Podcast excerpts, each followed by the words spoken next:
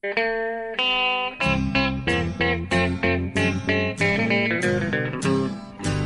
out there, we're on the air. It's hockey night tonight. Tension grows, the whistle blows, and the puck goes down the ice. The goalie jumps and the players bump, and the fans all go insane. Someone roars, Bobby scores at the good old hockey game. Oh, the good old hockey game is the best game you can name. And the best game you can name is the good old hockey game. Hallå, hallå, hallå! Och varmt välkomna ska ni vara till ett nytt avsnitt av NHL-podden. Det är det 93 i ordningen. Lite försenat. Vi har haft lite problem att få till det av naturliga orsaker. Vi får komma in på det. Men hur är läget Bjurman? Jo tack. Eh, jag, det är jag som är den naturliga orsaken till att vi är lite fördröjning den här veckan. Jag har ju andra uppdrag än ishockey och är ute på mycket eh, valbevakning. Jag har varit i Iowa en Ja. vecka på eh, caucus där som eh, primärvalet kallas i Iowa och ska nu vidare snart till New Hampshire. Så att eh, eh, mitt schema är mycket späckat och eh, jag får verkligen jobba för att klämma in lite hockey här och där. Men eh, här sitter jag nu och är beredd att, att, att prata lite strunt med dig. Ja!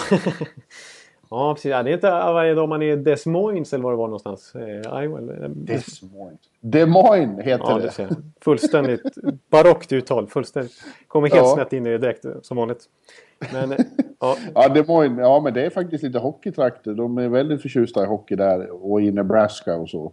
Eh. De har ju inga större eh, metropoler så de kan någonsin få ett lag tror jag. Men, men det är hockeytrakter. Absolut. ja, precis. Det är väl ändå precis. Det, det, dels är det ju den här eh, USHL. Har, har en hyfsad eh, juniorliga där. Och sen tror jag att det är eh, hyfsat många jänkare som kommer från i NHL som kommer från trakterna där. Kanske inte riktigt Iowa. Det är väl mer Minnesota och så här, Men det är ändå, Men Minnesota är grannstaten till Ja. norr. Det, det är ändå, det är ändå hockey, lite hockeytrakter. Känsla på det. ja, det är ju bistra vintrar alltså. Det är jävligt kallt där. Så ja, de gillar sin hockey. Men nu var det politik. Det är ju, finns ju likheter med att bevaka eh, ett eh, upplösning av ett val så här och, eh, och hockey. Alltså det är Ja. hård kamp fram till ett avgörande som blir väldigt spännande och under tiden så är det mycket trash talk och tacklingar och eh, tj- tjuvtricks. Ja. Så, så det är ganska likartat. Hur är det att bevaka en sån som Donald Trump då? Ja, det är ungefär som att bevaka Sean Avery back in the day. John Tortorella. Ja, det är nog Ja, exakt. Ja, det är ju ruggigt eh, stökigt. Ja. Men, Men, på, eh, dra en Wennerholm där. Det, han fick ett trumpet slut. ja, precis. Två plus. Ja, men eh, det, det fortsätter ju nu och eh, ja. Men eh, NHL pågår obekymrat samtidigt och eh, Du, du levererar eh, några nätter, i alla fall någon natt eh, såg jag från Des Moines. Des Moines. Des Moines. Ja, Des Moines. Ja, ja jo, det får jag lov att fortsätta med. Så. Eh, Ja. Det var bara det att när jag skulle göra det så hade ju då NHL lanserat sin nya eh, sajt Ja. på NHL.com. så det tog väldigt lång tid för det var fan så svårt att jobba med den sajten. Ja, vi, vi är många måste jag säga. Det, det, den har inte fått något eh, fantastiskt mottagande den här sajten alltså. Nej, det är ju ofta så att eh, när någonting helt nytt kommer att det känns ovant och, och, och så bara att det är därför som eh, sådana traditionsbundna gubbjävlar som jag blir sura. Men det här har ju snabbt visat sig att det är mer än så. Det, det är... Det är krångligt. Alltså det, den är säkert trevlig för de som tycker att det är viktigt att det ska vara snyggt och så. Som är intresserade av webbdesign i sig. Och som hu, huvud... Eh, syftet med sajten är att få se fina eh, livebilder eller videos och så. Ja, Men- det, det, känns lite som en sån här modern viral sajt typ. Ja. Men eh, för den som bara vill ha... Eh, det är ett arbetsredskap för mig. Jag har ju NHL.com har jag uppe jämt. Ja. Det, det är ju den sida jag är mest på. Eh, Startsidan nästan. ja, nästan så. Jag, under säsong så är jag inne hela tiden. Ja. Men, eh, det, men det har ju byggt på att jag behöver snabb, enkel basfakta. Jag behöver överskådlighet och den har ju försvunnit helt plötsligt. Eh, och sen är det en massa krångel med att det inte går att scrolla här och där. Det går inte att få eh, se hela schemat och sånt. Det irriterar mig Usch. fruktansvärt. Och det kommer upp nya flikar nästan för varje match man Ja. klickar upp. Ja, det, när man skulle sitta och, och, och göra olika grejer. Det var, jag hade ju 20 flikar uppe till slut. Man blir ju vansinnig. Vad är det för poäng med det? Nej, det är fullständigt obegripligt. Så nu har jag hamnat på ESPN.com, deras NHL-sajt. Den är mer basic. Och det är ruggigt statement alltså? Ja, det är vad jag behöver. Jag måste ha det. Det såg ju ut ett tag som att den gamla sajten skulle ligga uppe då. Ja. Eh, men det fick den bara göra i ett, eh, ett dygn. Sen hade de switchat. Ja. ja det, det, känns som att, att de liksom... De, har, de borde lanserat någon beta eller någonting och testat resten av säsongen. Så inte bara bytt på studs nästan. För nu, nu blev det ju verkligen en sån här övergångsperiod och det känns, den känns ju inte färdig liksom. För det, den är ju inte användarvänlig liksom. Och det är det som är poängen när man uppgraderar en sajt. Att det ska liksom bli ännu tydligare, känner jag. Men det är Major League Baseball som har eh, deras... Eh, Ja, det är de på något, deras vad man nu kallar det, PR-avdelning eller någonting. Eller, eller på något vis deras tekniska ja. gäng som har tagit över. Ja, även Game Center. Ja, precis. För att de är så hyllade och NHL vill vara så flashiga och tycker att det är häftigt att få se. Men eh, nej, nej det, känns, eh, det känns inte bra. Nej. nej. NHL eh, överlag har väl inte gjort några fantastiska beslut, känner jag, överhuvudtaget. Sista veckorna här kanske. Eh, Nej. Vad gäller PR-poäng. Nej, det, då glider man ju lätt in på All-Star-spektaklet. Jag vill väl göra det. Det var ju ett par dagar sedan nu i helgen här och, och du var ju faktiskt inte på plats i och med att, eh, i och med att du... Nej, jag var i Iowa då. Exakt, men eh, det känns som att det, var, det har ju hyllats som liksom... Alltså alla som var i Nashville den här helgen har ju sagt att det här, här, här borde ju All-Star-helgen alltid vara. Fantastiskt ja. trevligt.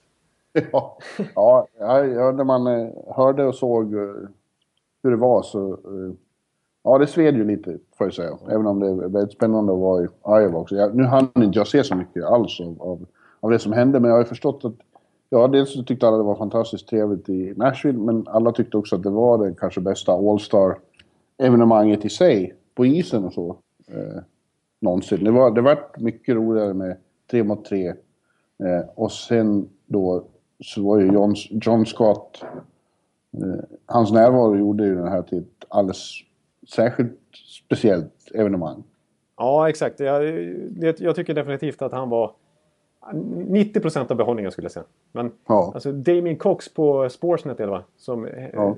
envist hävdade att nej, eh, John Scott bidrog ingenting till den här All-Star-helgen. Alla skulle ha suttit och tittat på ändå. För det, man, man kollar helt enkelt på NHL All-Star Weekend. Det är ju ungefär samma tittarsiffror varje år ändå. Och Ja, nej. John Scott skulle inte få vara med. Han har ju envist skrivit krönikor om det. Eh, ja. Jag tycker... Nej, det var ju en enorm... Alltså det här är... Anledningen till att det här liksom ändå PR-mässigt blivit det största All-Star-eventet någonsin är ju John Scott till nästan 100 procent. det var en enorm uppslut, uppslutning kring honom och jag, jag, kände på något sätt att, att, eh, att starkt bidragande till detta också var hans Players Tribune-text inför. När han liksom förklara mycket av... Eh, dels förklara hela situationen, hur NHL har behandlat honom och de hade dragit in hans barn i processen att försöka få honom att tacka nej. Ja, John, liksom- do you think you're, this is something your, your children would be proud of? Hade någon på NHL enligt skott sagt åt honom och försökte få honom att, hoppa av. Inser typ att han kommer bli bortgjord och att det är bara pinsamt för honom. Men det var då det, var då det vände lite grann för honom. Och han, han berättade hur han blev Eh, informerad om traden till eh, Montreal när han stod i omklädningsrummet och visade sina nya All Star-handskar för sina lagkamrater. Ja. Och, eh, ja, det var liksom... Det var liksom... Ja, det var en så otrolig motvilja från NHL som så uppenbart spillde över på, på Scott. Alltså hur, hur, hur de motarbetade honom. Hur de försökte vara diskreta men det blev liksom helt fel hela vägen. Och den här ja. traden som inte, som inte har någon som helst eh, alltså syfte rent sportsligt. Utan, särskilt i det här läget i hans karriär när han har kommit in i All Star-matchen. När hans fru ska föda tvillingar och hela grejen som vi varit inne på. Ja, och för de som inte har följt med här. Det var ju liksom en, en kampanj från, eh, på, på nätet när man skulle rösta. Som, det var ju lite gimmick att man skulle rösta in en högst okvalificerad spelare. Han är ju bara god som ja. kan åka skridskor. Och, och, det var en rolig grej för fansen. NHL tyckte inte alls det var något roligt och så är det fansen som vinner. Så det bara skvätter om det. ja, precis. Man, det är bra succé och man, ja, man känner ju alltid att någon på NHL, de, de på NHL måste känna att åh, det kanske är dags att ta ur den här pinnen ur arslet nu och sluta vara så jävla gravarvarig och töntig. Ja, otroligt töntigt och jag tycker så här Alltså det, det, det som var så kul att se det, när man hade läst den här Tribune-texten hur mycket det här betydde för honom. Trots allt när han hade vägt eh, lite, när han hade liksom funderat på den här, hela den här All Star-grejen som han blev inblandad i. Att, att det, är ändå, det är ändå en dröm för honom att få med en All Star-match. Liksom. Han som blivit ratad nej, som, som junior ja. och så vidare och, och, ändå slagit sig in till NHL genom stenhårt jobb. Och som han skrev i, i den här texten att eh, anledningen till att han har nått NHL är för att han inte har en självbild av sig själv som en All Star-spelare. Utan att han, ja, det, är, det, är liksom, det är hårt och hjärta som krävs. Liksom. Och, eh, att, att, hur, hur det liksom lyste kring honom hela veckan från liksom skills competition till själva matchen och hur, hur, hur han bara njöt av hela grejen.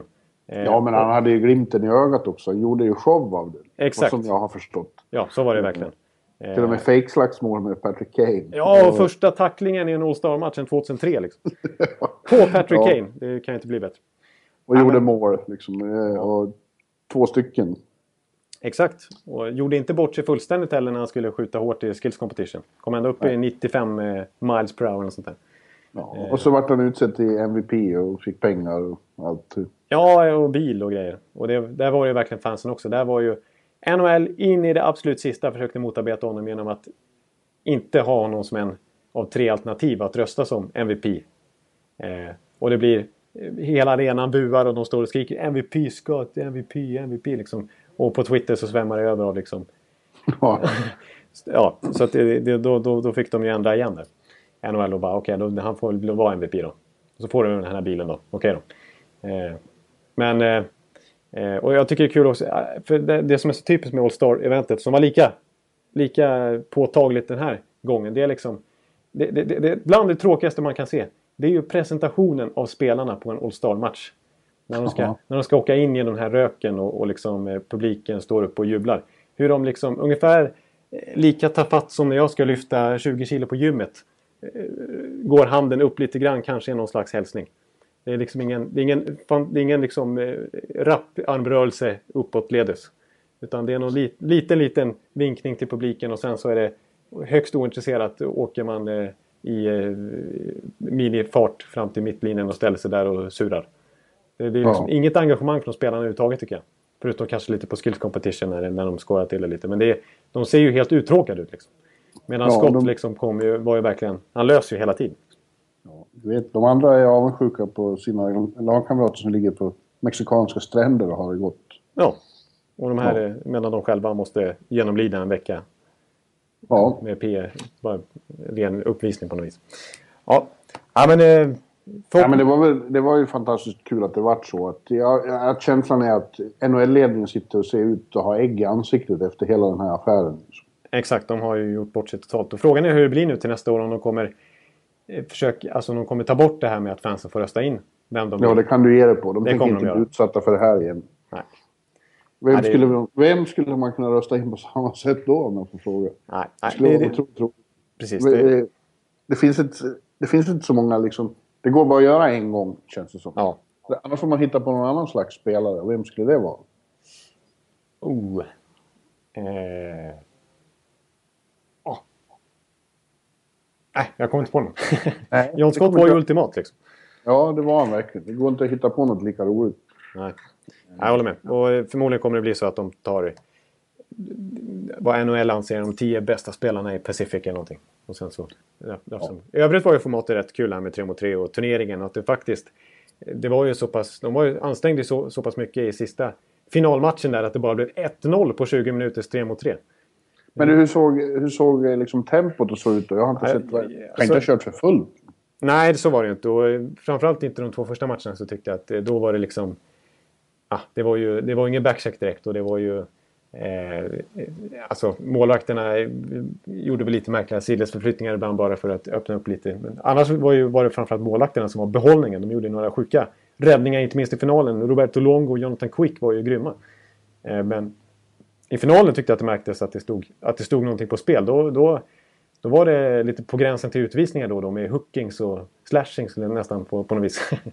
och, eh, det blev ju bara 1-0 liksom. För det, jag måste ändå notera att, att eh, även i vanliga 3 mot 3 spelet i förlängningen liksom, i, i, riktiga matcher så att det, det, blir inte lika mycket mål och chanser längre. För det, det, det, går ju faktiskt att försvara rätt effektivt i 3 mot 3. Om man, så länge man ser till att ha en eller liksom två gubbar som tänker hemåt. Eh, och man, så länge man försöker hålla i pucken så mycket som möjligt och inte bli av med possession. Då, eh, då, då tickar minuterna iväg ganska snabbt. Och det blir inte så mycket målchanser. Det, jag menar, 20 minuter med bara ett mål i finalen med de bästa spelarna i världen. Det, det är ju anmärkningsvärt lite faktiskt. Eh, man trodde det skulle bli 28-23 liksom. Typ. Ja, precis. Ja, ja, men det blir spännande. Nästa år är jag i Los Angeles. Då ska jag i alla fall försöka vara på plats. Eh, ja. Kings fyller 50 år och får äran att och arrangera ja. eh, det känns inte så dumt med några dagar i Los Angeles. Nej, det är inte så dumt. Nej, det är inte. Downtown LA. Ja, Staples Center ja. Jag kom på en nyhet jag kan berätta bara så här. Jag tror inte du vet om det heller. Jag vågar avslöja nu. Det är inget, ja, jag tror inte vi kommer att prata så mycket trader i avsnittet. För det kommer vi göra i flera veckor framöver. framöver. Det är ju deadline den 29 februari. Jag tänkte bara säga att idag har vi faktiskt bokat TV-studion för att kunna köra lite livesändning där. På kvällen. Okej. Okay. Klock, klockan, ni, klockan nio är det ju svensk tid, är ju deadline. Och vi hoppas kunna köra två, tre timmar åtminstone. Vilket eh, datum var det sa du? 29 februari. 29 februari. Ja men det blir perfekt. Så då hoppas vi att eh, Bjurman dyker upp på länk då och då. Ja, det ska jag fan med göra. Ja. det kanske till och med, det kanske till och med är Rangers-match eller någonting då så att uh, till och med det kan, bli, det kan hända saker live. Man vet ju aldrig. Ja precis. Vänta, Keith Yandel. Det är så svårt nu för tiden att hitta det. Ja just det, nu gick du in på nhl.com och ska hitta schemat. Det går inte. Nej, det är helt bedrövligt. Det är liksom... Jävla idioter. Bevis mitt i podden. Ja, inte, ja, men det skulle kunna gå att trycka på den 29 alltså. Ska vi se. Ja, detta, detta är... Åh, titta. Jo visst, Rangers Columbus är det då. Oj, oj, i Columbus kan det hända saker också. De kommer ju vara toksellers vid den. Så att det, det finns ju potential där. Det kan, ja. Att det kan eh, försvinna, att de kan plocka av någon spelare från morgonvärmningen när du sitter där på tredje raden noterar. Precis. Där, ja. ja, så det... Ja. Keith Yandel lämnar isen. Den är på väg till Tampa. det är inte helt omöjligt. Nej, det är det verkligen inte. Men eh, så det, det, får ni gärna boka in, eh, eller jag upplyser i alla fall om att det, det blir av i år igen. Ja. Eh. Synd det inte var Montreal. Det, då hade man kunnat få se en del spännande trader kanske. Ja, precis. Vi kan komma in på dem tycker jag. det kan vi verkligen göra. För att det... Vi satt väl bara här för någon vecka sedan när vi sa hur det skulle bli i racet. Att jodå, jodå, eh, in the end kommer Montreal att gå till slutspel. Ja. Men nu vet det fan. Ja, nu, det, det känns liksom om möjligt ännu värre nu. För att eh, dels så åkte de ju i återstarten här så åkte de på en riktigt jobbig förlust hemma mot Buffalo. De brukar ju ha ganska svårt mot Buffalo även om de är bra när de har en viss carry price i kassen. Men att förlora mot ett lag som ligger så pass långt från slutspel i det här läget, det, det är ju bara ytterligare ett bevis på Montreals plötsliga förfall här alltså. De har, inte, de har vunnit fem matcher av de senaste 26. Och ett ja, uselt farligt 2016. Alltså. Och med, till och med Michel Therrien sa efteråt att eh, nej, det, det, kommer att bli svårt för oss att gå till slutspel. Ja, ja, för, ja det är ju tydligt, det är, det är lite uppgivet på något vis. ja, och, det är det de har, vad är det, 5-6 poäng upp, upp till Boston, Detroit. Ja, där. ja så att, helt plötsligt. Ja, och de, otroligt. De som hade 10 poäng ner till närmaste Atlantic-lag i november. Ja. Helt ja. otroligt. Eh, men och än värre för den här säsongens skull är ju att eh, Care Price, det kom, TSN släppte en video här i, idag tror jag, eller om det var i natt. Eh, som visar när Care Price åker runt på isen och tränar lite grann. Han har ju varit i, ute i mundering och, och, på isen och försökt komma igång lite och testa sitt knä som det ryktas om. Det är ju någon slags lower body-problem han har i alla fall. Eh, som ja. Montreal inte vill avslöja. Och det ser ju inte klockrent ut. Han har ju, dels har han ju bara vanlig... Han har ingen riktig utrustning på sig utan han åker ju runt med i träningskläder i princip. Och, och, eh, och ser ju, inte halt, men det ser ju inte ut att gå snabbt. Och han, ser, han jämrar sig när han går av isen där och lutar sig mot sargen i princip. Och det, ja, det ser inte det ser inte hundraprocentigt ut. Och, ja, det, var, det, det var positiva rapporter för, för någon månad sedan att de hoppades att han skulle kunna vara tillbaka efter All Star-breaket. Nu är vi ju här. Och så kommer den här videon när han inte ens är ombytt ordentligt och, och har ont. Och då känns det som att den här säsongen är nog förmodligen över för Care Price. Ja. Det är ju ett enormt slag i så fall. Ja, det, det känns som att det är ju... då är hoppet borta nästan. För skulle han kunna, kunna komma tillbaka i det här läget när det ändå är 30 matcher kvar av säsongen så skulle de kunna vända på skutan. Ja, han lyfter ju hela laget när han är med. Det är helt uppenbart. Ja, precis. Och jag, jag, jag har försökt tänka lite på det här. För vi pratade ju, när vi pratade om Montreal senast så kom vi inte fram till någon riktig anledning. Varför? Hur kan det liksom ha förstörts så totalt? Det kan väl inte bara bero på Care Price? Men jag, men jag tänker ändå att med Terriens spelsystem som har verkligen etsat sig fast och varit väldigt effektivt för Montreal de senaste två åren kan man säga. Eh, så har de ju kunnat förlita sig väldigt mycket på Care Price målvaktsspel, att han har varit så otroligt stabil. Och på det viset så har de ju... Jag tycker att Montreal är kanske det allra tydligaste kontringslaget i NHL. Eh, de har ju ingen otroligt spetsig offensiv direkt, men kan de komma två mot ett läge, tre mot ettor, ställa om snabbt och spela rätt defensivt i utgångsläget och inte nödvändigtvis ha taktpinnen, taktpinnen liksom. Så, så gör de ju ett antal mål per match ändå. Det räcker när de har en så pass bra målvakt. Men nu när de inte kan förlita sig på målvaktsspelet, när det, när det ändå blir 3-4 kastare i baken per match ändå. Då, då, då håller inte det att backa hem och satsa på kontringar utan då måste de göra mål på andra sätt. Och det har de uppenbarligen inte riktigt eh, kvaliteten för att klara av. Så jag, jag tror vilket, att det... är, vilket är konstigt ändå, tycker man, när man tittar på laget. Ja, alltså... Det, det, finns ju några målskyttar där, men det är fortfarande, tycker jag, att det, att det saknas eh, spets. Alltså Pacioretty är ju en topp 5 målskytt i NHL. Och Galchenyuk hoppades man ju den här säsongen skulle ta steget och blomma ut som första center. Och Gallagher, han har ju ändå varit skadefri ett, ett, en tid nu. Och, eh, ja, de har bombaren Subban på blå linjen. Precis, som inte alls eh, levererat mål den här säsongen. Eh, så att det, det, ja, det har blivit en kollektiv kollaps. Och det, det är en sån här boll som bara rullar på nu. Och det, det är till och med spekulationer idag här. Eh, på grund av den här Price-klippet kan man säga. Eh, att eh, det kanske är dags att minitanka nu för Montreal. Att nästan att kanske vara sellers vid deadline och skeppa iväg någon veteran. Ja, men vilka skulle det vara då? Ja, de, har ju kontra- de har ju bundit upp eh, Plekanets på ett ordentlig förlängning efter hans fina start på säsongen. När det såg så otroligt bra ut.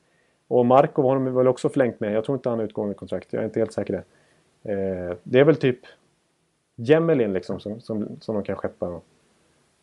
Eh, ja. Annars är det ju liksom Pacioretty och Gelchenyuk och Gallagher och sådana här pusselbitar som är coret. Det måste de definitivt hålla fast vid. Och Subban förstås. Utan det är ju inga super assets de sitter på och tradar bort som sellers, tycker jag. Ja, ser det ut likadant om, om tre, fyra veckor då? Nu är vi framme vid, eller tre veckor, vi är framme vid eh, deadline så kanske, men det känns... Det känns konstigt att Montreal skulle göra en Toronto. Och... Att de gör efter alltså den här säsongen, som när, när, dels på grund av den fina starten, men det, det kändes lite som att det här var året de skulle satsa lite extra. Alltså jag menar, snart går går både Subban och... Eh, nej, inte Subban, han har ju förlängt det. Men, men Price kontrakt går ut inom något år. Och han kommer också vilja ha 8-9 miljoner minst i capita och då sitter de på två spelare som upptar en väldigt stor... Då kommer de få lite löntagsproblem för att hålla en, en riktigt bred trupp. Så det, det har ju snackats lite om att de har ett fönster på ett, två, tre år här kanske. När de verkligen kan ha ett riktigt starkt lag. De har potential lönetagsmässigt att ha det. Eh, ja. Och nu slarvar de verkligen bort ett år här. Och det är ju framförallt på grund av att Price är skadad då. Men de vill ju verkligen också eh, att nästa år ska bli speciellt för nästa år fyller NHL 100 år. Ja. Det, det, det ska ju vara Montreals år. De är ju, de, de, de är ju the lag i NHL-historien. Ja. Med ända från början och överlägset mest Stanley Cup. Liksom. De, de, och de har pusselbitar på gång för att kunna göra något stort här. Ja. Eh, men frågan är om, om det kanske är till och med så att det kan vara värt att blanda sig i lotteristriden och kanske fiska upp en sån som Puljujärvi eller Matthews inte minst eller Line eller, eller något sånt där så att de som direkt kan komma in till nästa säsong och faktiskt vara en faktor framåt vilket, i offensiven. Vilket aktualiserar idiotin i systemet som gör att det kan vara ett alternativ. Ja. Eh, det ska inte vara så att man ska tjäna på att vara dålig. Det är, jag står inte ut med det. Nej, det, det är sånt här som är som många eh, europeiska fotbollssupportrar till exempel stör sig på med amerikansk idrott. Liksom, att, eh, som är lite en, ty en typisk skillnad mellan eh, Europa och, och det kapitalistiska USA här liksom, med systemet i ligorna. Liksom. Ja. Eh, å andra sidan är ju här väldigt... Är ju här ett, det här med draftordningen är ju lite mer sympatiskt tänk. Fast det handlar ju lite grann om att alla klubbar ska vara konkurrenskraftiga ekonomiskt också. Jo, men det ska inte bygga på det här systemet. Det ska, ju, det ska bygga på att den som är svag och inte har kunnat bygga ett lag får en ny chans. Inte att de som, som uh, misslyckas sen ska tanka. Liksom. Det är ju... Nej. That's fucked up. Ja, det är bedrövligt. Och det, men det är ju så att det är ingen som någonsin kan erkänna att de gör så. Nej. Uh, uh, så att, oj. Ja, jag vet inte.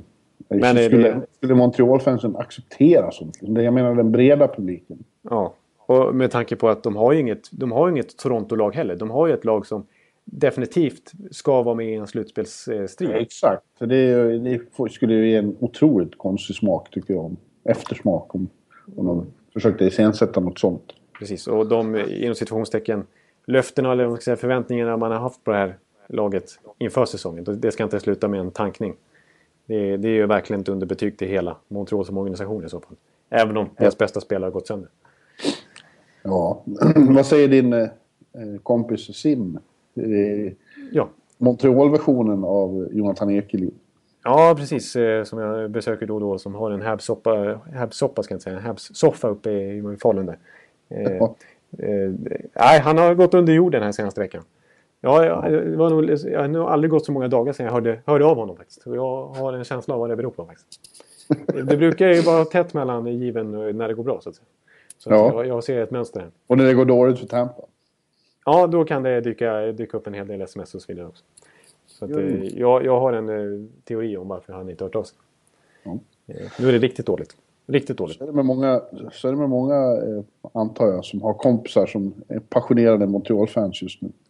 Ja. Så kan det gå. Så kan det gå. Ja. ja men, men, du, eh, mm. unge man. Ja. Eh, tror vi kan enas om det. Det kommer att bli svårt för Montreal. Det är bara så.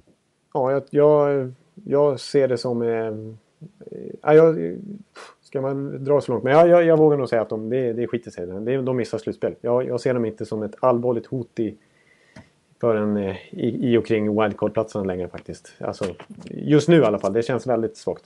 Men de har ju samtidigt materialet så det är svårt. Men jag tror inte ja. Ett annat lag som vi diskuterade då som vi väl bara sa att jo då, det kommer, de kommer ordna det. Och det har vi fått bekräftat igen att de kommer de nog. Pittsburgh är verkligen på gång. Ja, precis. Alltså, det, inte minst senaste veckan. Alltså, ja, det har jag verkligen, eh, som jag varit inne på, alltså Hagelin-traden är någon slags markör ändå.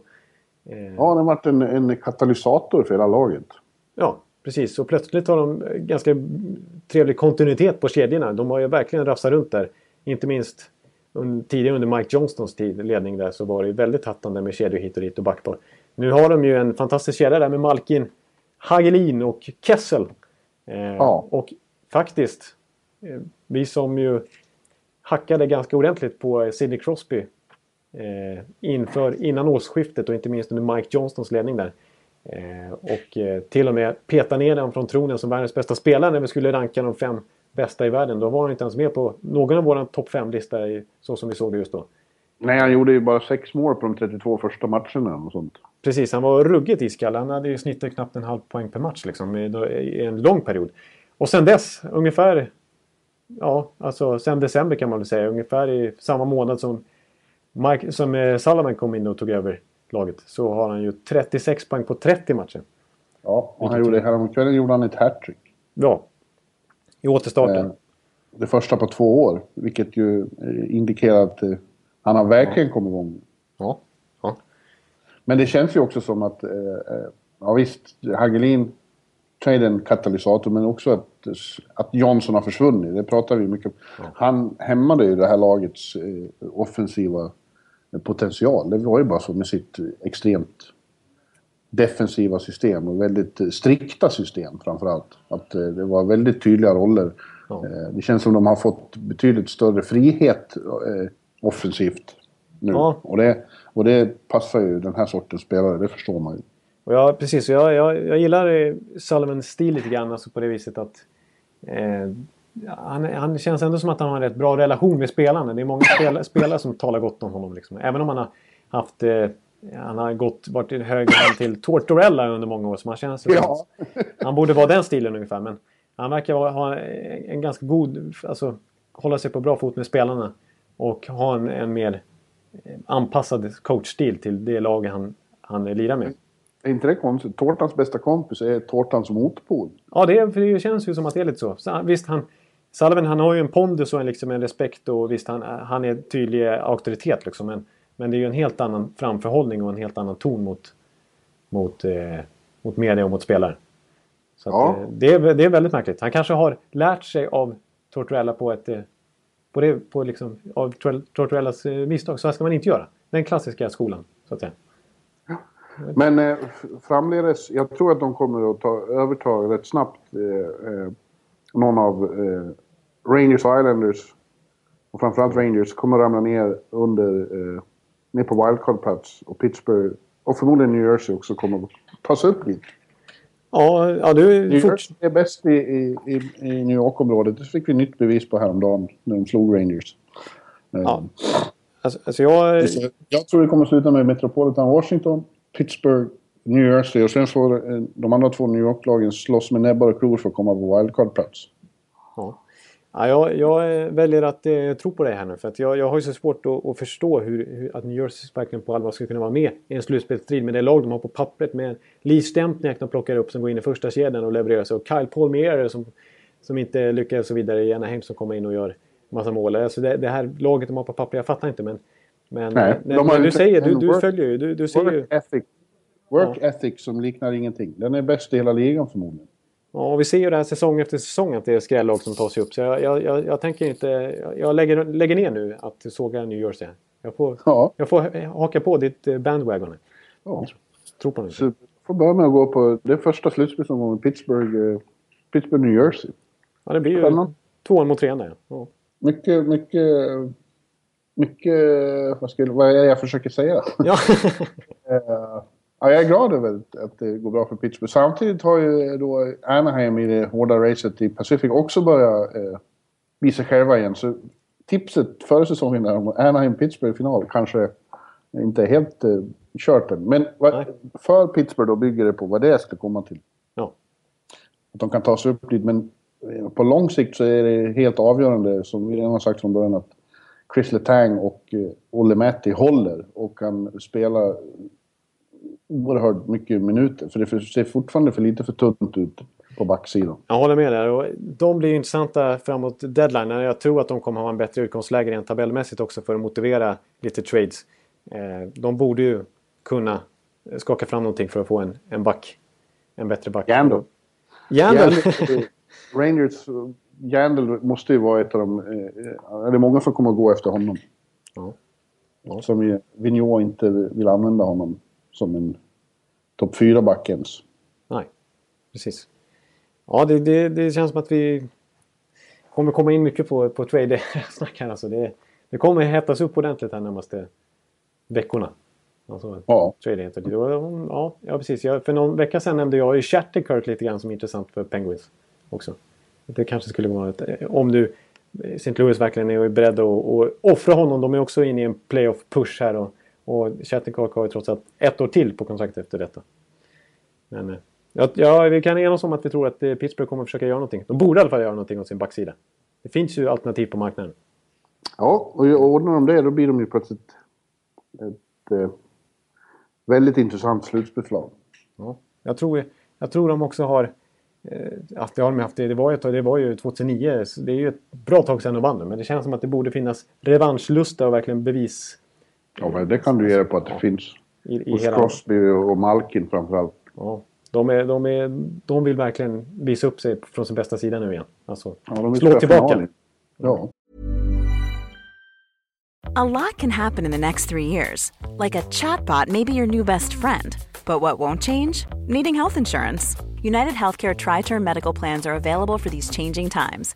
Underwritten by Golden Rule Insurance Company, they offer budget friendly, flexible coverage for people who are in between jobs or missed open enrollment. The plans last nearly three years in some states, with access to a nationwide network of doctors and hospitals. So, for whatever tomorrow brings, United Healthcare Tri Term Medical Plans may be for you. Learn more at uh1.com.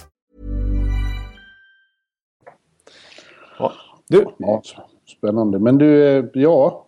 Jag, jag tänkte vi, vi måste ta upp eh, vad som har hänt. Eh, en, en, en rejäl saftig dom som vi inte bara kan släppa genom podden onämnd. ja, just det. Eh, och det är den som drabbade Dennis Wideman. Just det. Eh, En match som eh, spelades precis efter våran förra podd. Så det är ju ett bra tag sedan. Det är en dryg vecka sedan. Men den underligaste, en av de underligaste situationer man har sett. Ja, verkligen. Man har Calgarybacken åker på en rejäl smäll. Mm. Eh, och tar sig till båset. Och när han tar sig till båset så crosscheckar han linjeman ordentligt. Så linjeman åker i, i bakifrån. Ja, det- alltså jättefult. Ja. Det ser helt... eh, Man ser bilderna, men vad, vad, fan, vad fan händer? Först försökte Wideman då säga att nej, det var ju bara en olyckshändelse. Jag bara åkte på honom. Men det är ju inte alls så. Han, han trycker ju till honom. Ja, det är ju en crosschecking liksom i... eh, Ja, i nacken. I nacken i princip, ja. Och man ser. Nashvilles bås där hemma, de ser helt chockade ut. Ja, de, de ställer sig och bara pekar liksom. De blir inte sura direkt. De bara står så och gapar. Ungefär. Ja, Va, kolla där, vad, vad, vad, vad händer? Eh, ja, och han är, de har alltså... Och sen har, man ju försökt, har de ju försökt göra det till då att han kanske åkte på en hjärnskakning i samband med, med den där tacklingen och att han var helt groggy. Ja, och inte man- visste vad han gjorde. Man ser ju lite grann liksom eh, när han reser sig upp att han, han är inte helt med i matchen. Men när han åker, det är ändå bestämda skär ut mot båset och han, han vink, lyfter klubban för att visa att han ska byta. Så att han är ju inte... Det har ju inte svarta för honom liksom. Nej, och han fortsätter ju spela sen. Ja, exakt. Han, han, eh, det, det var ju en, en spotter uppe på läktaren som, som, eh, och även lagets liksom, trä, läkare och så vidare som, som ville checka med honom om det var verkligen stod rätt till där i skallen. Men han vägrade ju att kliva av matchen och, och han, de lät honom fullfölja den. Ja, det- vilket ju har lett till en ny diskussion om att det, det kan inte få vara så att spelarna själva får bestämma det. Utan det måste bara vara... Och det, de ska plockas bort. Ja. Eh, men det kommer NHL PA att lägga sig i. Och de har ju lagt sig i det här också. För det slutar ju då med att eh, Wideman får en saftig avstängning på 20 matcher. Eh, Men det är ju, det, det är ju eh, stipulerat i, i reglerna att Ja. eh, den som, eh, som ger sig på domare eller linjemän eh, ska få minst 20 matcher. Aktivt fysiskt våld som kan skada en domare. Det, det, det är minst 20. Det, det börjar vid 20 matcher. Liksom. Ja. Vilket ju såklart är helt korrekt. Exakt. Och jag, jag, jag har svårt att se något annat än att det är korrekt. För att när man ser bilderna så... Och det här med att han fortsätter spela och inte har någon hjärnskakning. Nej. Det är ingen ursäkt liksom. Även om man får ett hjärnsläpp där så kan man inte ha det så. Nej. Fan chock, chockad den här linjemannen måste ha varit. Ja, ja exakt. Han, han, han, han blir ju skadad också. Han får ju åka till sjukhus efteråt med ont i nacken och så vidare. Ja, jag tror fan han har inga skydd alls. Han är Nej, helt precis. oförberedd på att det ska hända. Ja, precis. Helt eh, omotiverat. Jag fattar ingenting. Ja, det var ju Det helt... kommer ett jättehockeymonster och och bara smäller på en i ryggen. Ja, utanför spel liksom. Ja, Ja, det var helt eh, obegripligt faktiskt. Det, det, det, det, alltså, det som gör det extra konstigt det är ju att det är Dennis Wideman som har spelat nästan 800 matcher i NHL. Aldrig fått ett matchstraff. Eh, han har fightats några gånger då och då men i, han är, har inget rykte om sig whatsoever att vara en ful spelare. Utan tvärtom en, en, en back som har relativt få utvisningsminuter. Och eh, liksom känns ju som en good guy liksom. Eh, Ja. Men det konstiga i den här hela situationen, dels att han spelar vidare då. Men att han liksom inte ens gör en ansats till att be om ursäkt under matchen. Eh, han, att han inte... Han har just sänkt domaren totalt och sen bara åker därifrån och fortsätter spela som om ingenting. Det är ju inte så sympatiskt direkt. nej. Så att, eh, Nej, jag kommer att tänka på mig själv nästan. När jag var eh, handbollsspelare en gång i tiden. Eh, alltså, och här kommer det ett nu, avslöjande. nu, nu snackar vi. Ja. Eh, det här var nog tidigt 80-tal. Och grejen var att eh, jag var redan avstängd en match för slagsmål i matchen innan. ja, just det. Och så spelade vi pojkar A, Borlänge handbollsklubb. Eh, tidig seriefinal mot Ludvika HF, vår, vår, vår ärkerival. Ja, just det. Eh, och match. domaren var en, en herre som hette Svensson som hade spelat med oss men slutat. Ja, och var istället dom, domare och, och hatade oss. Och eh, Ja. Gav eh, vår målvakt som var vår bästa spelare rött kort plötsligt. Eh, helt omotiverat. Det var helt galet. Ja. Ja, det slutade med att eh, avstängde Biffen Bjurman på läktaren hoppade in i halvtid på planen Oj, och gav Svensson en örfil. oj, oj, oj. oj. nu snackar Ja, vi det alltså. var, det var inte så bra. Det, det slutade med att Riksidrottsförbundet var inkallat och stängde av mig i ett år från allt idrottsutövande. Eh, oj, eh, okej, okej, nu, nu förstår jag. Men jag överklagade och fick det reducerat till... Eh, jag, jag, skrev en lång utläggning om att allt var missförstånd, att det var en vänskaplig crap. Ja, just det. Ja, du, du, ja, just det. Okay. Ja, du har ju ja. pennan liksom. Så, ja, så det, det, det slutade med att den upp, upp, avstängningen upphävdes. Ja, okay. Men jag, upphävdes helt, det är ju enormt. Ja. Jag har erfarenhet av att bråka med domare helt enkelt. Okej, nu, nu förstår jag. Alltså, jag, jag. Jag ser ju bara framför mig att det här är ju 2,3 miljoner klick på Youtube om, hade, om du hade lyckats med detta här, här i, i senaste åren. Och NHL så skulle det här rendera, ja vi snackar ungefär 120 till 130 matcher avstängning. Ja, ja jag tror att det hade blivit livstids avstängning för det. Men eh, jag tror att det här är en anekdot som glädjer vissa av mina bloggläsare som har problem med domare i allmänhet. Ja, jag känner till några sådana. Jag vet att det existerar. Jag brukar försöka, få, eh, försöka dämpa dem och säga att domarna gör sitt bästa. Så, och nu har de den här historien att använda att jag har slagit ner Precis. domare. Ja, din, din, din trovärdighet här i dina... Eh, den, den, jag måste erkänna att den, den sänktes lite grann här. Ja men varför? Jag var 15 år. Ja, det var 15. Ja, precis. Och du skrev ju oerhört... Du, du, du lyckades ju få bort hela avstängningen. Det är ju en oerhörd klass. Ja, bara i, var... i, i den överklagan. Alltså. Ja, ja, korrekt. Men nu är allting preskriberat. Jag kan säga att jag ljög för Svenska idrotts, Riksidrottsförbundet. Ja. ja, men det är så man jobbar. Om man ska ja. få Men jag hade problem med sånt här. Jag var avstängd eh, ofta faktiskt. Och eh, ordförande i Borlänge handbollsklubb, Stig Ernfridsson, kom ofta till mig och sa Ja, du har, jag har ju sagt att jag inte vill ha några mer såna här bruna kuvert från handbollsförbundet. Okay. ja, ja, det, här var, ja. Det, här var, det här var lite bonusinfo känner jag. Det här, det här var inte, stod inte med i körschemat. Jag är lite, jag är lite chockad här måste jag säga. Ja, jag förstår det. Mm. Ja, men låt oss gå vidare. Ja. Jag blev aldrig utsedd till eh, årets rookie i handbollsvärlden. Men eh, det kan ju kanske, kanske, kanske Conor McDavid fortfarande blir. Ja, han är i alla fall till slut tillbaka. Det gick ju inte många matcher innan han blev skadad. Det var väl nyckelbenet. Och, ja, det var efter en månad så rök nyckelbenet och, och Mr Superstar, ettan, den mest omhuldade ettan i draften på över ett decennium, försvann och var, var, borta tre månader till allas enorma besvikelse. Men nu gjorde han en comeback häromdagen och, och såg fantastisk ut. Ja, precis. Eh, det måste man ändå säga. Det, det här målet som man gör är ju en, en riktig highlight reel. Även om det är ju lite konstigt försvarsagerande. Och det, det känns som att det är lite turligt när han kommer fram där. Men sen så är förvaltaren frilägger på ett fantastiskt sätt. Och man ser ju bara hans pondus, hans driv i skridskoåkningen. Att det här är en spelare utöver det vanliga. Det måste man ändå säga. Det är, man har ju en extremt liten sample size att gå på. Det är, han har bara spelat 14 matcher i NHL. Men redan nu eh, kan jag nästan stämma in i hypen. Alltså det här är ju en det här är en generation. Ja, det, ja, det är en väldigt speciell spelare. Det var ju lite... Jag, jag, beskrev det som... Det såg ut lite som Maradona när han åkte ja, slalom. Ja. Eh, oavsett hur. Nu var det mot Columbus och som sagt backarna var... Men, men, men the moves där på slutet när han ja. vände bort Morrison. Fullständigt. Ja. Ja. Ja, fantastiskt. Men som du säger, han har bara spelat 14 matcher. Men fortsätter han likadant resten av säsongen nu och uh, gör såna, radar upp såna här uppvisningar. Multipoängmatcher liksom. Titt som ja, då får man ju beakta. För man ska komma, det, det, har ju varit ett extremt bra rookie-år skulle jag vilja säga. Ja. Eh, Ovanligt bra. Ja. Med, med, och det skulle kännas lite konstigt om, om kanske då, när, när så många andra har varit så bra.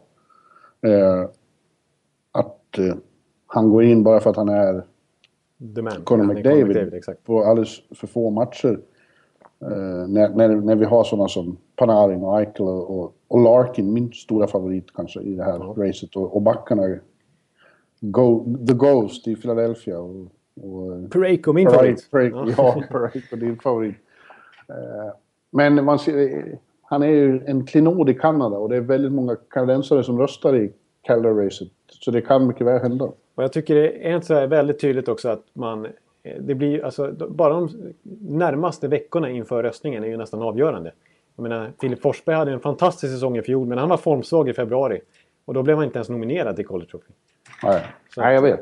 Det, det, det, hänger väldigt mycket på sista delen av säsongen och nu har ju Conor McDavid en jättechans här att Eh, vi, vi, har bara en match att gå på när han kommer tillbaka men det känns ju som att det finns potential här att göra minst en poäng per match i slutet av säsongen. Han kan till och med komma upp i ja, 50 poäng på 45 matcher.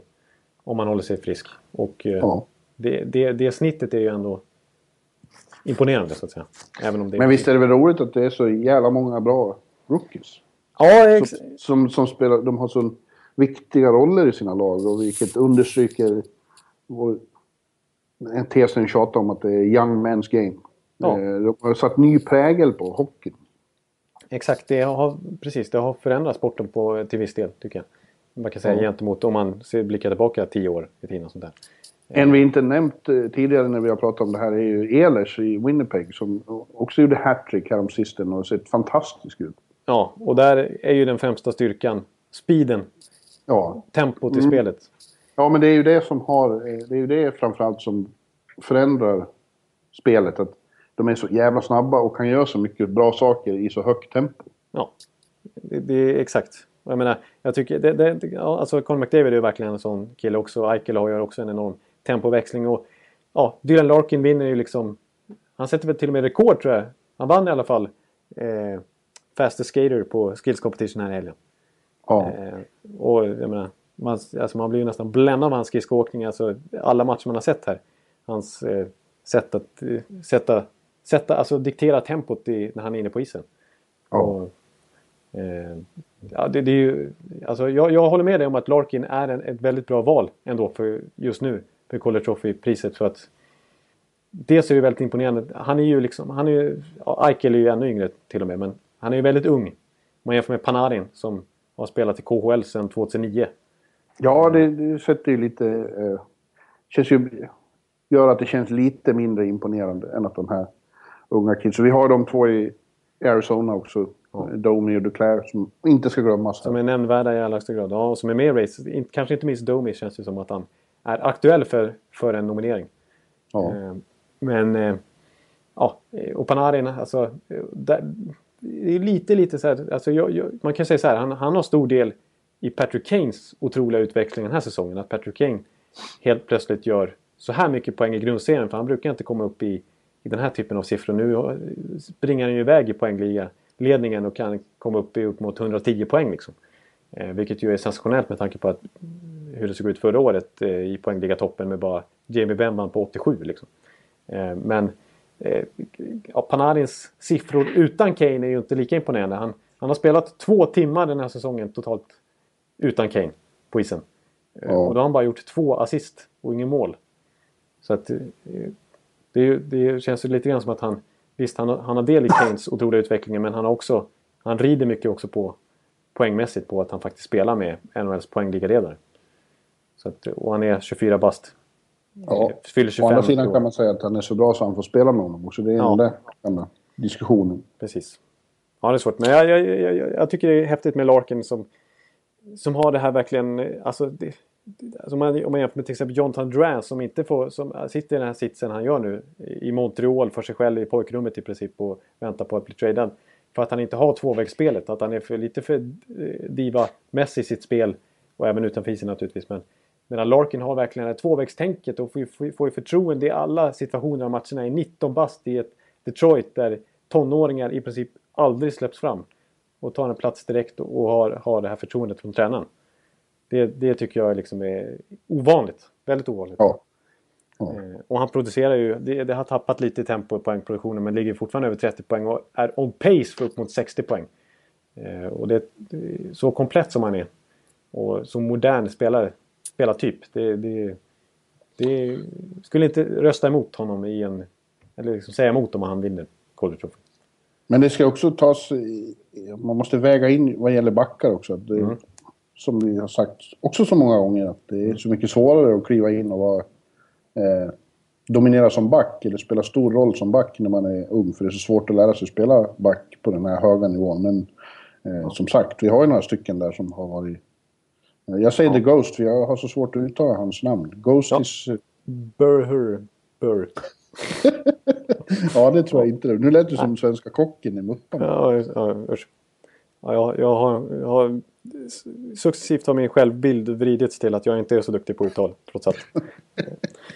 Nej, Men, Det är eh, ingen som kommer att säga emot dig där. nej, det är tydligen... Nej, men eh, ja, Ghost Prairie, alltså han är... Ja, nu sa jag fel igen. Men han, har, han, är, han är så attraktiv att titta på på isen också. Alltså det finns ju... Han är ju Erik Karlsson fast nästan ett varv till ibland tycker jag. Han är Ja. otrolig på att vända och hitta smarta lösningar som ingen annan ser. Och eh, dansa på blå linjen i powerplay liksom. Eh, Ja. nej, jag gillar honom. Kul att Flyers har fått fram en sån Ja, äntligen. för det har ju inte varit en eh, typisk Flyers-produkt så att säga. Nej, de har haft många talanger som inte har fått riktig utväxling. Nej, precis. Men nu känns de intressanta på backsidan. Alltså Ghost Spurs som är nästan lite av en bonus. Det är ju ett sent draftval och liksom gått på Miami. Han är väl... Han är ju faktiskt från Florida. Han är ju från Tampa-området. Så han spelar ju fel lag känner jag. Men... eh, men... eh, Ja, det, är- det är lite, lite bonusutveckling på honom på något vis. För att eh, de har en första runda, Travis Sanheim som var med i JVM för Kanada och så inte minst då Ivan Provorov som var riktigt bra för Ryssland och som öser in poäng i Western Hockey League juniorligan där som också är jätteintressant och som jag tror kommer bli en stor back i NHL inom några år. Det ser ganska bra ut där till slut när, när Hextall städat upp efter Holmgren. Jag tror det kan bli bra i Flyers om några år. Faktiskt. Ja, Så att, eh, men... eh, Ja, vem, vem skulle du... eh, En, en annan rookie jag vill nämna också. Det, jag tycker det... Jag menar, Connor Hellebuck har ju tagit över första spaden i Winnipeg och gör det bra. Eh, ja och men sen- det, det, de är inte, till, Det- det, är inte tillräckligt för att slå sig in i det här. Eh, Jag säger igen. Det måste vara ett av de bästa rookieåren på hur länge som helst när vi har så många bra spelare.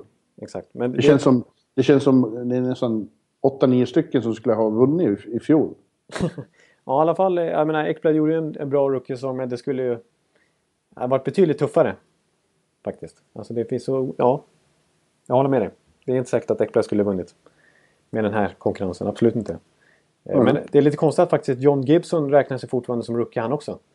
Och han har ju gått in och börjat AHL och nu tagit första spaden i Anaheim och då sen dess har ju faktiskt laget lyft sig på väg mot slutspelen. Men han kommer nog inte vara med i diskussionen till slut heller Nej. faktiskt. Så det är otroligt bredd att välja på här. Och det, man skulle kunna göra en... Man skulle kunna nominera 13-14 spelare känns det som är i princip värdiga faktiskt. Ja, jag tycker också det. Eh, Det finns ju... Alltså, eh, Sam Bennett har tidvis varit fantastisk i Calgary. och, Åtta mål den här i, under januari är ju bra. Ja. Sam Reinhardt. Eh, Noah Svenskarna Hannifin och de här backarna i Carolina. Ja, svenskarna är ju Oskar Lindberg och Mattias Janmark. De har gjort det bra, men de är inte riktigt med i den här diskussionen. Nej, men de har Ändå. ändå etablerat sig direkt i NHL. Liksom. Ja, det är bra gjort. Vi borde ha ett litet... Ja, vi kommer ju till det. Svenska priser. Det får vi dela ut Ja, efter det får vi dela ut efter. Ja, Ja, precis. Ja, årets svenska college trophy. Ja, det känns som att det står mellan de två. Ja, det gör det. Men eh, ja, ska vi eh, sy ihop eh, dagens avsnitt med att ta ut eh, Kanadas trupp till World Cup? Wow! Ja, nu Ja. har inte jag, som jag nämnde för dig innan vi Ja. började spela in, så har inte jag hunnit med det här. Jag har varit så upptagen med eh, Bernie Sanders och Hillary Clinton och eh, Ted Cruz och Donald Trump och, och Marco Rubio. Det är, mina, det är de jag har tagit ut. Ja. Nej, så att, eh, så vi, vi, vi gör en, en klassiker. Det brukar vara vice versa eller vice eller hit och dit ibland vem som, vem som tar ut. Men eh, jag har i alla fall ett, ett lag på pappret där så får vi se vad du känner kring det. Ja, det finns ju som... och Vi kan väl börja med att säga bara att Kanada skulle kunna ta ut två, tre lag som skulle vara väldigt slagkraftiga. Ja, alltså jag, jag, långt ner på min lista som, som känns som skulle vara slagkraftig i World Cup. Där har vi ju spelare som Mike Hoffman, Camilleri, Huberdeau, Toffoli, Brendan Gallagher. Det är ju massa spelare som, som inte är aktuella. Logan Couture som, kanske, som inte kommer med i mitt lag. Som inte är i närheten faktiskt, men som skulle man vill se en sån här turnering. De är ju så pass bra spelare. Ja, men samtidigt är det lite som för dem också som för USA, fast det har inte alls samma påverkan det här med att det finns unga killar som skulle kunna vara med men måste vara med i eh, U23-laget. Ja. Eh, Conor McDavid är väl den främste då. Ja. Aron Ekblad på gränsen. Nästan. Ja. Ja, ja. Ja, Men- ja men eh, shoot, give it to me. Ja. eh, jag, har, jag har formerat dem eh, i... Jag har formerat hela eh, kedjesvängen. Men jag börjar med målvakterna. Jag Ja, börjar bakifrån. Eh, och där är det ju svårt att inte ta med Price trots hans skada och grejer här. Så, så känns ju... Är han frisk så är han första keeper ändå. Han kommer inte vara skadad till hösten. Nej, det kan han ju inte vara. Nej, precis. Han måste ju vara med. Det är de, alltså, när vi pratade inför OS när vi skulle ta ut eh, spelare då, då var det ju... Jag menar, då, då, hade Price en bra säsong bakom sig, men han var inte riktigt... Han hade inte samma rykte om sig då. Och vi var lite osäkra kring vad han levererade i, under press eh, efter, så, efter hans tidigare säsonger i NHL. Men sen dess har han verkligen etablerat sig. Men då, då var det liksom lite... Ah, det är inte så stark målvaktssida i, i Kanada, men nu ty tycker jag att den är väldigt stark. För målvakten jag har tagit ut... Det måste ju vara han och Holtby. Ja. Då har de ju de två bästa kanske i, i världen. Exakt. Jag menar, sen dess har ju Holtby verkligen klivit fram som en av världens absolut bästa målvakter. Och sen har vi en sån som Luongo som har vaknat upp till liv igen. Ja. Eh, och vi har... Ja, och säkert skulle kunna vara med som en tredje målis och, och, och vara en bra stämningshöjare och så. Ja, vara lite skön och twittra lite från Strongbone-kontot. Ja. ja. Men eh, då får vi lämna ut sådana som Marc-André Fleury och eh, Corey Crawford som har vunnit åtminstone två Stanley Cup. I Chicago som ja. första keeper. Och, eh, som gör stor succé just nu med ett, eh, ett videoinslag när han kommer hem till ung support. Har du sett den? Ja, alltså jag, jag, jag har sett den. Skimmer, han hjälper med hemläxan och lite sådär. Ja, spela hockey. Ja, det kanske inte är så, det kanske inte är så rörande för dig eftersom du är så nära i ålder till supporten. Ja. det kanske... det var ju roligt sagt. Ja, Tänkt. Ja. Jag har fyllt mer du tyckte, inte, du tyckte inte det var lika roligt? Nej, jag, jag, ja, det, det, jag blev trauma, traumatiserad till ett eh, minne från min... Eh, ja, ja, det är bara tre år sedan. Men eh, när jag skulle spela minigolf och eh, med några arbetskollegor som är lite äldre. Och eh, eh, de, de betalar först i sällskapet så att säga. Kostar 90 spänn och sånt där. Eh, sen är det min tur att betala.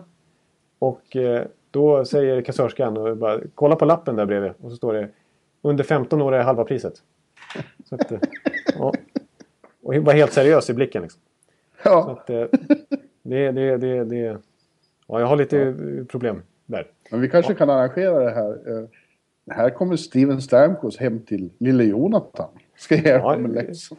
Ja, då, skulle det hända så skulle jag eh, faktiskt eh, gå med på det. Att, eh, ja. Att, ja, så kan han sitta precis som Corey Crawford, läsa lite sagor för det på slutet ja. ja. Tack. Ja.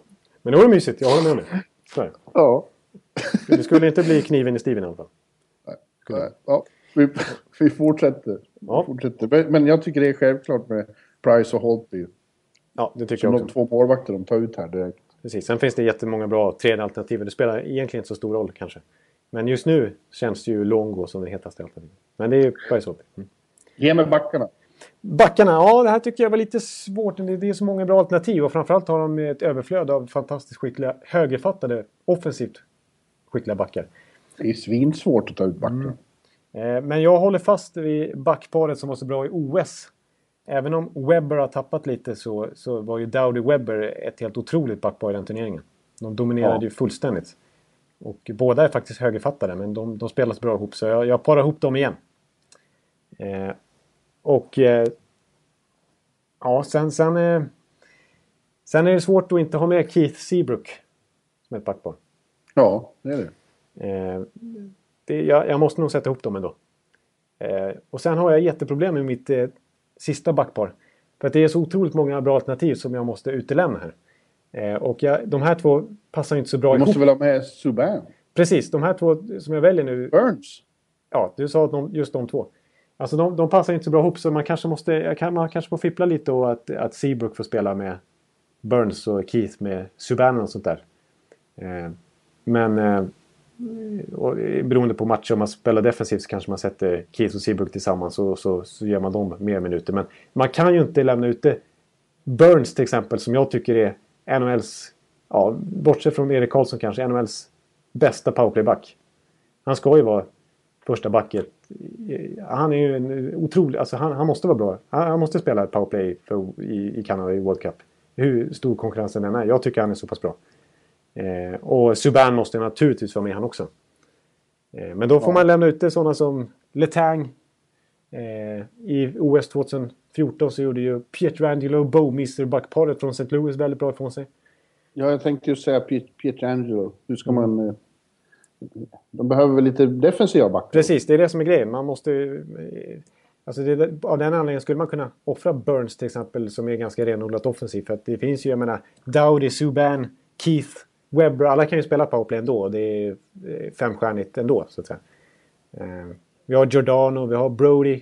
Brody som är leftare också, vilket kanske är lämpligt. Eh, vi har faktiskt eh, en spelare som du är lite trött på i de här sammanhangen är ju Mark-Antoine Vlasic. Varför är jag trött? Va? Nej, men... Eh, jag brukar lägga ord i munnen på det här ibland. Ja, det verkligen. Men eh, han gör ju en, en, dels gör han en ovanligt stark poängsäsong. Kanske lite grann för att han spelar med Burns. Men det är ju ett backpar som är väldigt bra i San Jose och, Blasic är ju otroligt pålitlig defensivt. Är ju ja. efter han också. Eh, vi har ju Boychuk i, som jag tycker är väldigt bra, riktig kugge när han är skadefri i Islanders. Och, och Letang som sagt. Så det, det, det, det finns och blir över här. Det är ju, man skulle kunna sätta upp två i princip lika bra backuppsättningar känner jag. Ja. Men... Eh, ja, det blev mina sex. Det är inte det mest väl, välbalanserade men det är sex. De, de, enligt mig är sex bästa backarna. Ja, det är ju svårt som fan. Och, och lyxproblem de har när de ska ta ut det där laget. Och som är Price och Holtby i mål. Det, det, kommer ju, det kommer ju nästan vara omöjligt att göra mål på Kanada känner Ja. Det är väldigt bra. Men då tar vi forwards. Ja, det är inte lätt där heller hörru du.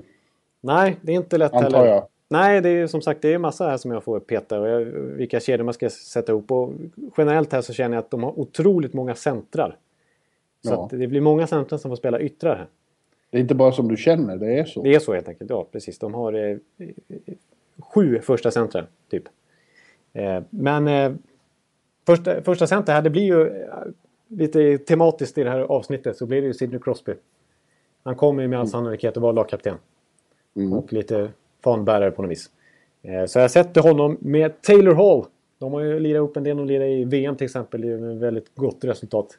Och det är ju en speedy, målfarlig winger. Och han får en till eh, speedy, målfarlig winger bredvid sig. Corey Perry. Jag sätter Ja. Hall, Hall, Crosby, Perry. Och sen... Eh, Underlig kedja ändå. Som första kedja, kan jag tycka. eh, uh, alltså, underlig eller vad sa du? Ja, det är oväntad. Ja. Oväntad. Ja.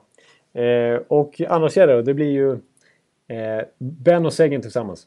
Ja. Eh, men jag sätter faktiskt Seguin på kanten då. För att eh, han är ingen klock... Han är inte så bra i teknikcirkeln och sådär. Och i, han kan, känns som att han borde kunna vara en speedy ytter han med. Liksom.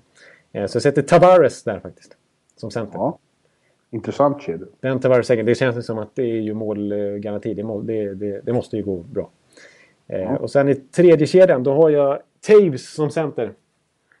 Och så har jag två centrar bredvid honom. Det är, det är så mycket centrar här. Så att, eh, Stamkos som spelar med Taves på högerkanten och Giroud till vänster. Ja. Giroud, Taves, Stamkos. Det känns som att det kan bli lite ballig där också. Att Taves är ju en... Står ju för lite tvåvägsspel också. Och sen har du en fjärde kedja där eh, Patrice Bergeron är center. Ja, det, Antar, det, list, hoppas jag. det, det listar ut eh, direkt. Ja, rätt. Och här är kanske lite oväntat vilka yttrar jag har tagit. Här tror jag att jag kan få lite mothugg och att det nödvändigtvis inte håller med. eh, men det är ju bra spelare naturligtvis, så det är, inga, det är ju inga skrällar så. Men, men eh, lite defensivt tänkt i den här serien tänker jag också.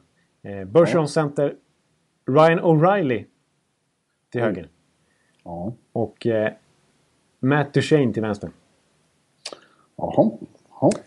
Eh, och som extra forward har jag en kille som jag hyllat och som jag har sagt borde vara med i Kanadas World Cup-lag trots den mördande konkurrensen som jag gillar. Det är ju Jeff Carter som jag tycker är lite bortglömd. Och som kan spela ytter dessutom. Så jag kanske skulle haft med han istället för Duchene. Men jag gillar Duchenes fart och tvåvägsspel. ja.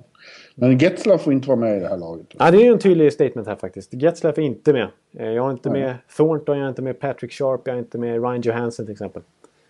Inte Marlowe. Inte Marlowe. Eh, Inte Nathan McKinnon. nej, inte, ingen Nathan McKinnon heller. Eh, Ingen Patrick Sharp. Nej. Ingen, eh, alltså, rollspelarmässigt skulle man kunna ha med en sån som Milan Lucic, men det, han är ju inte nämnvärd nästan heller. Med tanke på konkurrensen. Eh, Man har ju sett att de funderar på eh, Brad Marchand. Ja, jag, jag, jag, hans namn måste jag erkänna att jag, hade med också i när jag tänkte över det här. Alltså som bottom six-spelare och som jobbig att möta liksom. Eh, kanske ihop med, med Bergeron. Det är ju en bra fjärde kedja tycker jag om man skulle köra Marchand Bergeron och O'Reilly. Särskilt med tanke på Bergeron och Marchants alltså, kemi tillsammans. Ja. Eh, och jag, en, en, spelare som jag är väldigt förtjust i i flopplaget just nu Montreal, det är ju Brendan Gallagher alltså. Som rollspelare också, men han är ju inte tillräckligt bra för att platsa här. Så att, Nej. Man måste ju på något sätt ändå ta ut de bästa spelarna. Men sen som sagt så har de en massa unga killar också som kommer att vara med i det här fantastiska nordamerikanska laget. Ja. Eh, Aaron Eckblad till exempel. Ja, det, det räcker att bli över där. Det, då får man ju ta med jänkare också så det blir ju... Ja. Det blir ju Jack Eichel och Brandon Saad kvalificerar sig för det laget också. Och eh, Goodrow. Ja. McDavid som sagt. Då. Larkin. Ryan Johansson, är han så... Nej, Nej han, han klarar sig ja. faktiskt inte. Johansson kommer, kommer vara aktuell för de stor, storgubbarna. Och platsar inte enligt coach Ekeliv. Nej, precis. Jag petar honom. Så. Ja. ja, men hörru du. Nu får vi dra och försöka... Tacka för oss. Ja, du har väl nummer 93 också? Ja, exakt. Är det inte min vän Johan Fransén har det? Det stämmer mycket väl. Jag tycker han är så pass nu har det olyckligt med hjärnskakning så här har vi inte sett honom på ett tag. Men, men ska man se ett historiskt perspektiv så är han nog med i toppen också faktiskt. Är, han är en riktig klass 93 ja. i NHL-historien. Även om nummer ett kanske är Doug Gilmore. Som gjorde flera hundrapoängssäsonger i Toronto med nummer 93. Ja. åtminstone en. Eh, och eh, den här säsongen har vi rätt... Eh, faktiskt, det är ett helt okej nummer faktiskt i dagens NHL också. Det står sig inte riktigt tycker jag med 92 och 91. Alltså 91 är ju helt sjukt vilket nummer det är. Men eh, ja, dag, av dagens 93 då får vi utse vem du tycker är bäst av dessa. Vi har ju Jakub Vorasek med nummer 93. Ja. Vi har eh, Nugent Hopkins med nummer 93. Keith Yandel. Eh, vi har eh, Mika Zibanejad har nummer 93. Och, Bra nummer. Ja, eh, och faktiskt en som på sikt kan bli en riktigt bra 93 och som du har nämnt här för ett tag sedan. Det är ju Sam Bennett. Har plockat det numret också. Ja, jag får nog säga våra check då ändå. Ja. ja. Jag håller med dig. Det är, det är den med högst, eh, högsta nivå av dessa. Ja. Ja. ja. ja, vad ska du göra nu då, Jonte? Ja, nu ska jag faktiskt... Eh, jag kommer, kommer kommer ta, dröja ett litet tag innan jag kan klippa upp det här och skicka ut det. Så det blir inte minutfärskt ut utan jag ska faktiskt... Eh, jag sitter på jobbet här så det börjar lite SHL-matcher jag ska jobba med nu. Det är ju ja. inte, det är inte samma grej som NHL i min bok då. Men det är det jag ska pyssla med. Gör det själv då. Du ska ju på Rangers, är det så? Ja, jag ska göra mig ordning här och så ska jag göra comeback i en NHL-arena och se eh, Rangers. Minnesota låter väl kanske inte som den sexigaste matchen i historien. Men eh, det ska bli kul. Match. Ja, och det ska bli kul att gå tillbaka till Garden efter så pass långt eh, uppehåll ändå. Det var någon vecka här. Exakt. Och mm. eh, en extremt viktig match också med tanke på att eh, eh, båda lagen slåss om en slutspelsplats. Ja, jag är på väg att halka åt fel håll båda två. Ja, exakt. Och eh, Minnesota ja. känns lite skakigt där. Och Rangers som du har varit inne på. Mm. Ja, jag tror det blir en bra mm. match. Vi ser fram emot det. Ja. Eh, nu... Så hörs vi framöver. Nästa vecka, då jävlar. då, då blir det ny, då blir det tok, eh, ny podd. Ja, då har vi nya saker att prata om. Och det jag... kanske är så att vi ska ta ut U23-laget då. Bra förslag. Då är det dags för U23-laget. Oj, oj, det blir, det, det, det blir kul. Och därefter eh, europeiska laget och slutligen svenska då när det i princip tas ut. Ja, det blir gör... typ samma vecka skulle jag tro. Ja. Mm. Då är det Garpenlöv som sitter 10 meter här från poddrummet ska vara med och ta ut det laget. Ja, ja ska han i högsta grad. Ja. Ja, men eh, tack så, tack så mycket för den här veckan. Allihopa som har lyssnat. Tack ska du ha Jonte. Nu fick du den där dumma historien. Den hade du inte räknat med. Den hade jag inte räknat med. Jag är, jag, jag är på moln. Jag är alldeles ja. lyrisk här. Jag kommer, det kommer ta ett tag för mig att hitta tillbaka till mig själv efter detta. Yes. Ja. Ja. Vi hörs allihopa och ha en trevlig vecka. Hej hej! Hej! Hallå, hallå, hallå! Hallå, hallå, hallå!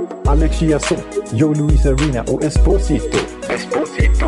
Uttalsproblem, men vi tjötar ändå.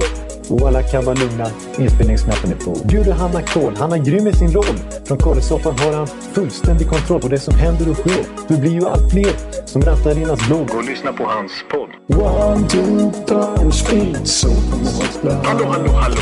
One, two, punch, speed, so Hallå, hallå, hallå. Ekeliv, som är ung och har driv. Verkar stor och stark och känns allmänt massiv. Han hejar på Tampa och älskar Hedman. Sjunger som Sinatra. Ja, och det ser man. Nu är det dags för refräng. Dags för magi, Victor Norén. Du är ett geni. Så stand up at home and remove your hats. Höj volym, för nu är det plats. One, two, punch, speed, so Hallå, hallå, hallå. One, two, punch, speed, so Hallå, hallå, hallå. One, two, punch, speed, so Hallå, hallå, hallå. One, two, punch, speed, so Hallå, hallå, hallå. Det er utroligt længe siden mor, der samtidig trods har råd. Hallå, hallå, hallå.